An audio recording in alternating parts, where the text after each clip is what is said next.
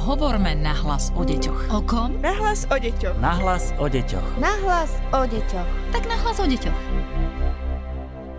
Prinášame vám ďalší podcast Výskumného ústavu detskej psychológie a patopsychológie, v ktorom opäť reagujeme na vaše tipy, o ktorých chcete diskutovať a o ktorých nám píšete na Facebook Výskumného ústavu detskej psychológie a patopsychológie.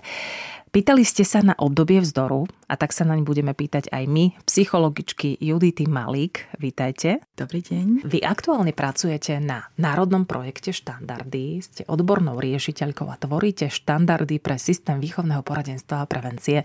Veľmi zložito to znie. Mm-hmm. Vysvetlíme to aspoň niekoľkými vetami. Štandardy musia vzniknúť kvôli tomu, že je taká potreba z celého Slovenska. Um, viem sa vžiť ešte do role mladej absolventky, ktorá bola hodená do vody a aj s tým najväčším a najlepším úmyslom uh, pomôcť klientovi som stále tápala, kedy vytiahnuť kufrík a otestovať intelekt a kedy ho viesť v poradenstve, pretože tam vyskakujú iné veci. A teraz vlastne tvoríme procesné štandardy, čiže niečo ako takú pomocnú os uh, pre všetkých uh, ľudí v teréne, ktorí pracujú s deťmi Poskytujú im teda odborné služby od poradenstva cez diagnostiku alebo chodia po školách robiť prevenciu a tieto preventívne programy. Je to taká základná štruktúra a tvoríme ju nielen my, múdre hlavy v úvodzovkách e, od stola, ale máme expertné skupiny a sú to ľudia z celého Slovenska, ktorí spojili teda svoje hlavy a, a vznikajú také krásne oporné body pre našich úžasných psychológov, špeciálnych pedagógov, logopédov, ktorí sú v praxi. Ako ste ďaleko v tomto prípade v národnom projekte? Každý deň prináša nové a nové informácie, ktoré spracovame, ale myslím, že sme na tom veľmi dobre. Už minulý týždeň sme mali ďalší beh, bol to v Modre s našimi expertmi. Viedli sme teda veľké debaty o poradenstve a diagnostike. Keď som vás oslovila s témou obdobie vzdoru, vy ste mi povedali, že veľmi rada prídete, ale že mi vyvrátite všetky teórie, ktoré existujú v súvislosti s obdobím vzdoru, pretože vraj v skutočnosti vôbec neexistuje. Tak ako to je? Ja si pamätám, ako, ako sme sa samozrejme na vývinovej psychológii na vysokej škole učili, že teda obdobie vzdoru a prichádza v období batolaťa a prichádza všade a v rôznej frekvencii, miere a hlasitosti. Mm-hmm, takže bolo to už aj na škole. Áno, áno. A čo ja... sa zrazu stalo, že neveríte v obdobie vzdoru? Stala som sa matkou. Aha.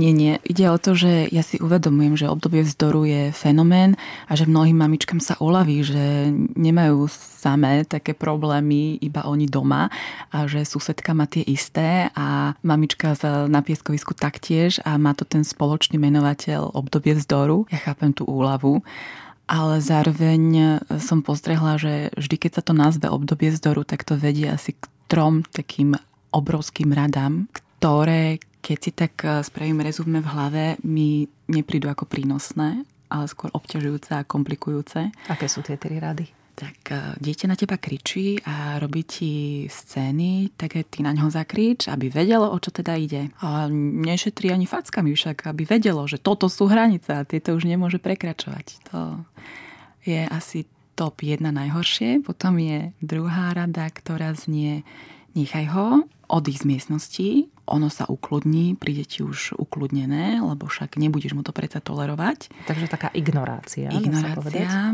Ako klinický psychológ eh, si viem tak v hlave potom nahodiť, že super, o 20 rokov budeme riešiť depresiu, pretože to dieťa od koho iného sa má naučiť riešiť svoje vnútorné konflikty, keď nie práve od matky a otca. No a tretia rada, napríklad hej, teória pevné objatie to vyrieši alebo rady typu vráť mu to, alebo neustupuj, daj ešte pevnejšie hranice. Nie je to všetko, čo bude mať dlhodobý efekt. Ako samozrejme, že keď ja som na dieťa doteraz nekričala prvýkrát vyšším hlas, tak bude v šoku a možno spraví to, čo od neho chcem. Ale nie je to budovanie kontinuálnej dôvery a seba prijatia dieťaťa. Lebo práve obdobie vzdoru by v tabulkách malo prísť eh, medzi prvým a tretím rokom. Uh-huh Lenže práve to je to vývinové obdobie, ktoré zo sebou nesie aj napríklad magické myslenie, že dieťa začne rozmýšľať inak a je fascinované rozprávkami a získame ho príbehom. On nepotrebuje počuť topánky, nerozhadzuj po celej izbe. Keď mu poviete veľmi jednoducho, že topánky bývajú v botníku, tak je to pre neho jednoducho informácia, ktorú jeho mozog predsa len vie ľahšie uchopiť. My sme veľmi veľkí odborníci a nielen matky a rodičia, ale všeobecne na to, ako hovoríme čo sa nemá robiť, ale máme také rezervy v tom, že čo sa má robiť a ako sa to má robiť a podávať to veľmi jednoznačne. A ja často počujem aj od mamičiek vety, že ale ja mu to vysvetľujem a miliónkrát mu to vysvetľujem a 500 krát som mu to už dneska povedala a stále to nerobí, tak to musí byť obdobie zdoru. Ale poprete aj niekedy šéf 500 krát zopakoval jednu vetu, tak asi po treťom vypočutí už by som ho úplne ignorovala a robila by som si podľa seba. Pretože jedna vec je byť stroha, presná, prísna hranice a basta a zase druhý extrém je unúdiť to dieťa úplne absolútne a dostať ho už do takého stavu, že už ani neviem, čo mi je, už ani neviem, čo odo mňa chceš, ale teda si to teda okorením, lebo už nevládzem, už mám tak prepetý ten mozog, že už sa neviem ani sám ukočirovať. A hlavne v tomto prípade je asi jasné, že ten scenár sa opakuje, že to mm-hmm. dieťa už asi nič iné ani nečaká, len tú takú šablonu, ktorá prichádza od rodičov, že áno, bude ma teraz napomínať, bude ma ignorovať a podobne. Čo to teda je, keď to nie je obdobie vzdoru? Keď si tak prehrávam jednak aj môj prípad osobný, ja mám teda 3,5 ročného synčeka a je mamičky, ktoré ma vyhľadali v detskom centre, vo výskumnom ústave detskej psychológie a patopsychológie, mne tam vychádza taký spoločný menovateľ a to je, že treba proste zmeniť komunikáciu. A doteraz to bolo dieťa, malé babetko, ktoré bolo absolútne späté s mamičkou. Doteraz si neuvedomovalo rozdiel, že toto som ja, toto je mama. Až v tomto období prichádza také seba uvedomenie a seba rozvoj a vnímanie svojich eh, hraníc svojho tela. Ono doteraz zaplakalo, lebo bolo hladné a maminka pribehla a začala ho dojčiť alebo krmiť. To je pre ňo vzorec, že to, čo cítim ja, automaticky cíti moja mamina. A zrazu je v situácii, že on sa chce vrhnúť pod to auto, lebo to chce objavovať, to je predsa jeho veľké auto, on má také malé doma. A maminka teda ho nepodporí v tom, že poďme spolu skočiť pod to auto, ale rezolutne zasiahne a v ňom prichádza konflikt ja niečo chcem a mama mi nerozumie a chce odo mňa niečo, čo mu ja nerozumiem. A samozrejme, že sa to musí nejakým spôsobom ukázať. Rozumiem, čo chcete povedať, ale zase musím vám argumentovať, že predsa nemôžeme to dieťa pustiť pod to veľké auto. Súhlasím. Bože, chrán, toto nie je rada, háčme deti pod auta, keď sú v období staru. Ako teda lavírovať v tomto prípade? Ja nechcem škatulkovať určite rodičov, ale samozrejme hranice sú potrebné pre dieťa, o tom sa nemusíme ani rozprávať nejak hlbšie. Ale keď sa pozriem, aké sú tie hranice, na ktorých rodičia bazírujú, tak sa mi ukazuje, že sú to práve hranice, ktoré nie sú také jednoznačné pre rodičov. Ja potom iba vidím mamu, ktorá kričí na dieťa, ale povedala som ti, že to nemáš robiť. Uh-huh ja sa vtedy spýtam, a prečo to nemá robiť? A mamička sa na mňa pozrie úplne, ako keby som prišla z Marsu, že však jednoznačne to nemá robiť, pretože to je nebezpečné a môže sa mu niečo stať. Áno, ale táto informácia neodznela uh-huh. pre to dieťa. Keď poviem, vidím, že ťa to láka, chceš to skúsiť, ale ja mám strach, aby sa ti niečo z nej stalo, lebo je to naozaj nebezpečné, tak to nerob. Deti sú od prírody naprogramované tak, aby robili rodičov šťastných. Neexistuje dieťa, ktoré nám ide teraz spraviť cirkus, aby sa nám pomstilo, aby nás vytrestalo. Nie, tak toto nefunguje. Mm-hmm. Dieťa chce, aby jeho mama a otec boli šťastní. Dieťa dokonca vie, čo je to strach. A keď poviete a pomenujete, že ja sa bojím, mám o teba strach, tak dieťa si povie, aha, však aj ja viem, čo je to strach, je to nepríjemné, nechcem, aby sa moja mama bála. A úplne to najideálnejšie, čo sa môže dosiahnuť je, že viete vytvoriť tomu dieťaťu priestor, kde sa môže pýtať. A ja viem, že slovník dvojročného ročného dieťaťa nie je taký obširný ako slovník mamičky. Ale komunikácia predsa neprebieha len slovami. A pred každým tým konfliktom sa niečo udeje. Áno, to nie je o tom, že príde myšlienka a teraz spravím cirkus v obchode, ale niečo tomu prebieha. Môže to byť to, že chce, aby mamina kúpila tie cukriky a mm-hmm. mamina povie, že nie. A už toto je ten moment, na ktorom vieme zapracovať, aby tá následná scéna neprišla. Keď aj tá scéna prebehne, no tak zase až tak veľa sa nestalo. Je to zase ďalší motiv k tomu, aby sme na budúce tú scénu zvládli lepšie a inak. Využijem to, že ste sama matkou, že ste aj teraz priznali, že máte 3,5 ročného Matejka. Áno. Vám sa naozaj nikdy nestalo, že by ste boli v obchode a že by sa hodil o zem, že by kričal, hystericky vykrikoval a podobne? Nie, nestalo. Ale ako to robíte? Teraz je to nebezpečné, lebo ja som psychológ a mám dieťa a teraz si automaticky každý predstaví, že ja nikdy nekričím a psychológovia sa nikdy nerozvádzajú, nehádajú a majú deti, ktoré sa nehádžu o zem. Nie je to tak. Nepomáha to, že my máme inú komunikáciu. Ako môj syn začal trošku neskôr e, rozprávať ako jeho rovesníci, ale ty som si dala takých 30 sekúnd iba pozorovania, skôr než som naštartovala v sebe tú matku dbajúcu o hranice. A tých 30 sekúnd mi tak veľmi pomohlo a tak mi rozjasnilo tú situáciu, že napríklad teda scéna s obchodom a nechcem ti kúpiť cukrík, tak som zavnímala, že aha, že lákajú ho cukriky a možno to môže niečo spôsobiť. Tak som si k nemu čupla a spýtala sa, teba lákajú tie cukriky však? Tým pádom som mu zobrala tú cestu, že idem sa teraz hnevať. Takže on povedal, že áno. A ja som povedala, ale neviem ti ich kúpiť. Buď nemám teraz na to korunky, alebo zdá sa mi, že ty na to ešte malý ale keď chceš, tak môžeme si ich popozerať. A my sme zhrnuli 5 rôznych cukrikov, pretože jeho nelakalo, že, že to je cukrika sladké, to ešte nevedel, ale je to malé, je to farebné a je to v regáli práve vo výške mojich očí, tak samozrejme, že to zbudí nejakú pozornosť. Povenovala som mu z toho nákupného šialu tých pár minutiek, dve, tri a on sám tie cukriky zase dal naspäť, mal naplnenú tú potrebu, išli sme ďalej. Alebo časté, čo sa stáva a čo sa tak najčastejšie pomenováva ako obdobie vzdoru je odchod z pieskoviska. S krikom a s plačom? A s vydieraním, ktoré samozrejme, áno, už sem nikdy neprídeme, keď áno. si takýto. A porovnávaním pozri, Ferko, Joško, Anička, také niečo svojej mamičke nerobia. To je tiež vlastne len o tom, že my vychovávame to dieťa, že celý život ho budeme s niekým porovnávať. Toto nie je dobrá výbava do života. Ja som to robila tak, že som prišla k tomu dieťaťu môjmu a povedala som, že vieš čo, ja by som asi za chvíľku potrebovala odísť, aby sme stihli ešte navariť obed. Dieťa samozrejme povedal, že nie, že on ešte sa chce hrať.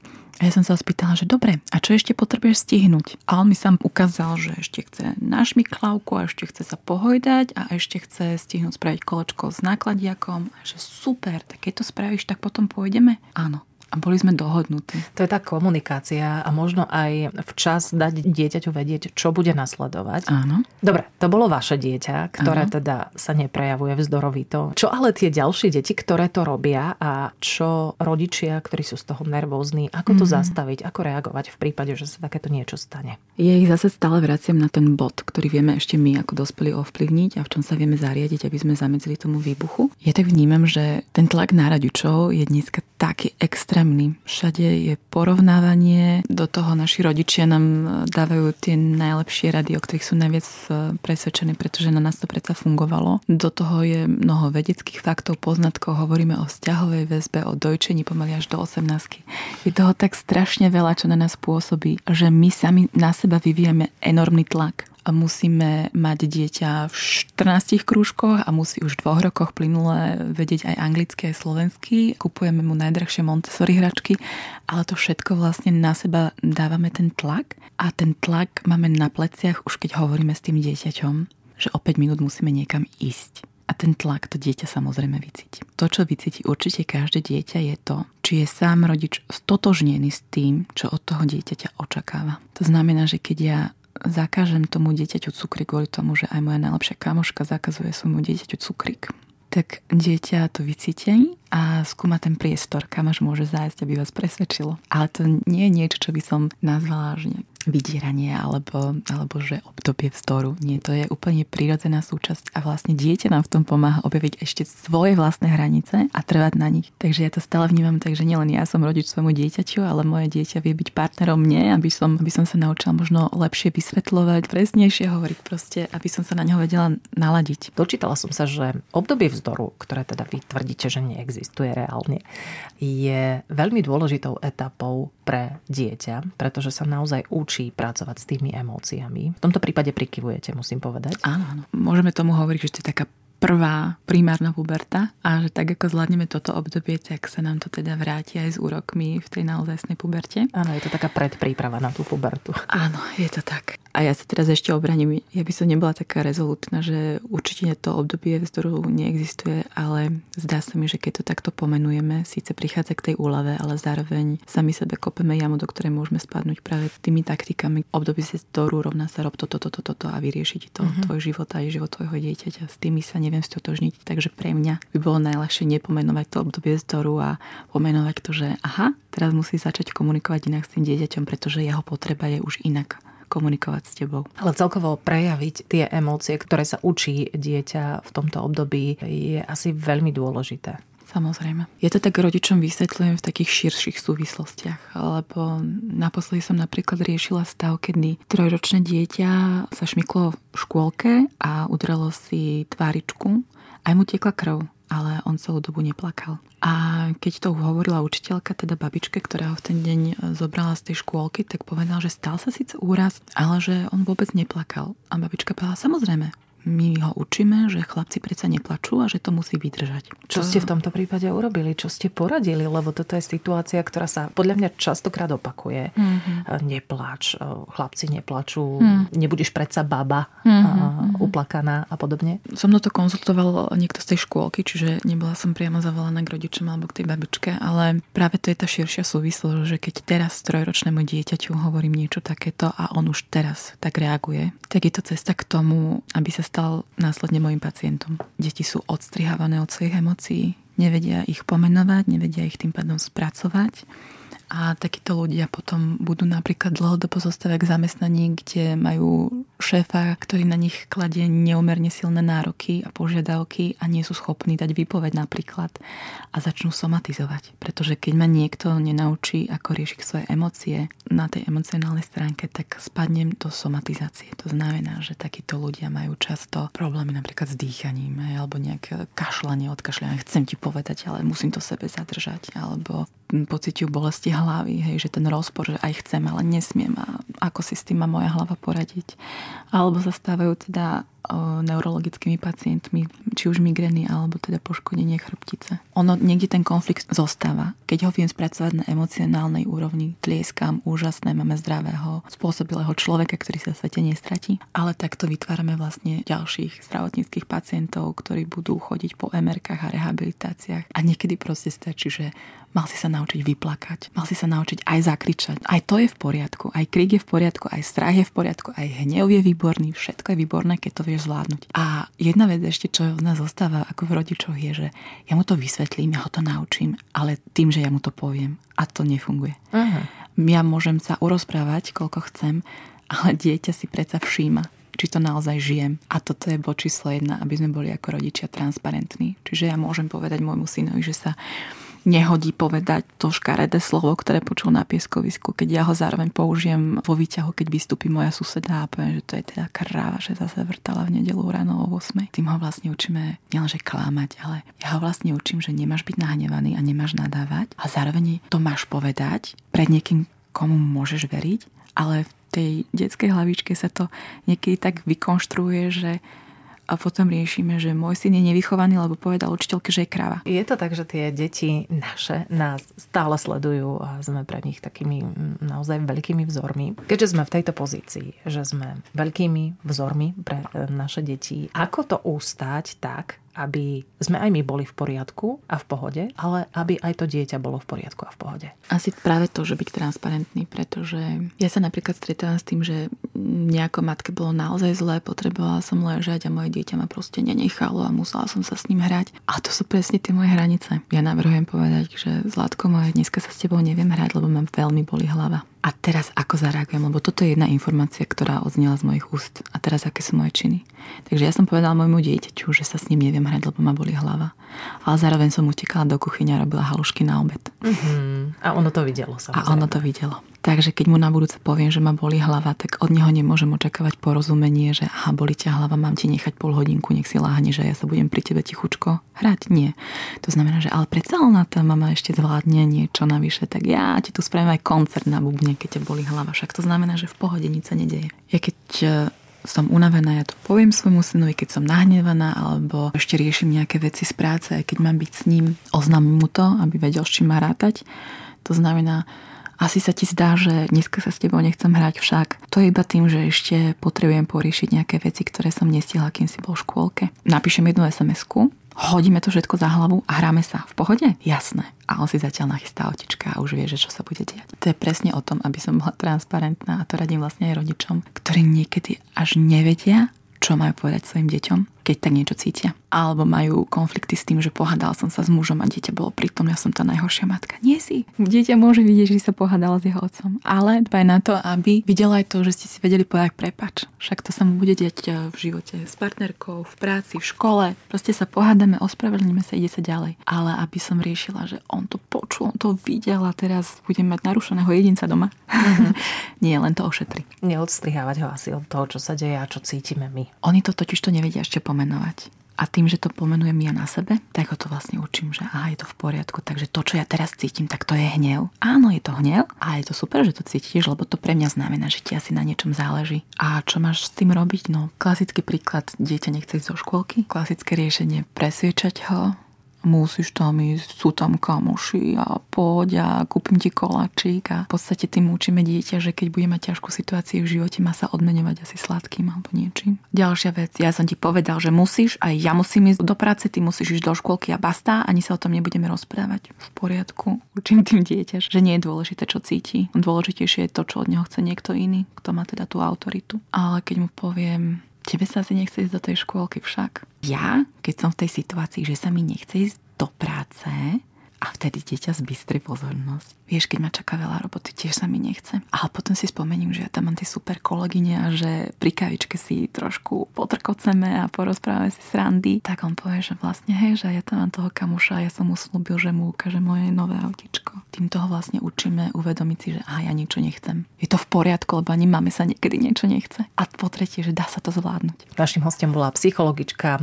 Výskumného ústavu detskej psychológie a patopsychológie Judita Malík Budeme radi, ak nám zanecháte spätnú väzbu, či už na Facebooku Výskumného ústavu detskej psychológie a patopsychológie alebo na adrese darina.mikolasova zavinač Ďakujeme veľmi pekne za návštevu v štúdiu. Ďakujem aj ja. Hovorme nahlas o deťoch. O kom? Nahlas o deťoch. Nahlas o deťoch. Nahlas o deťoch. Tak nahlas o deťoch.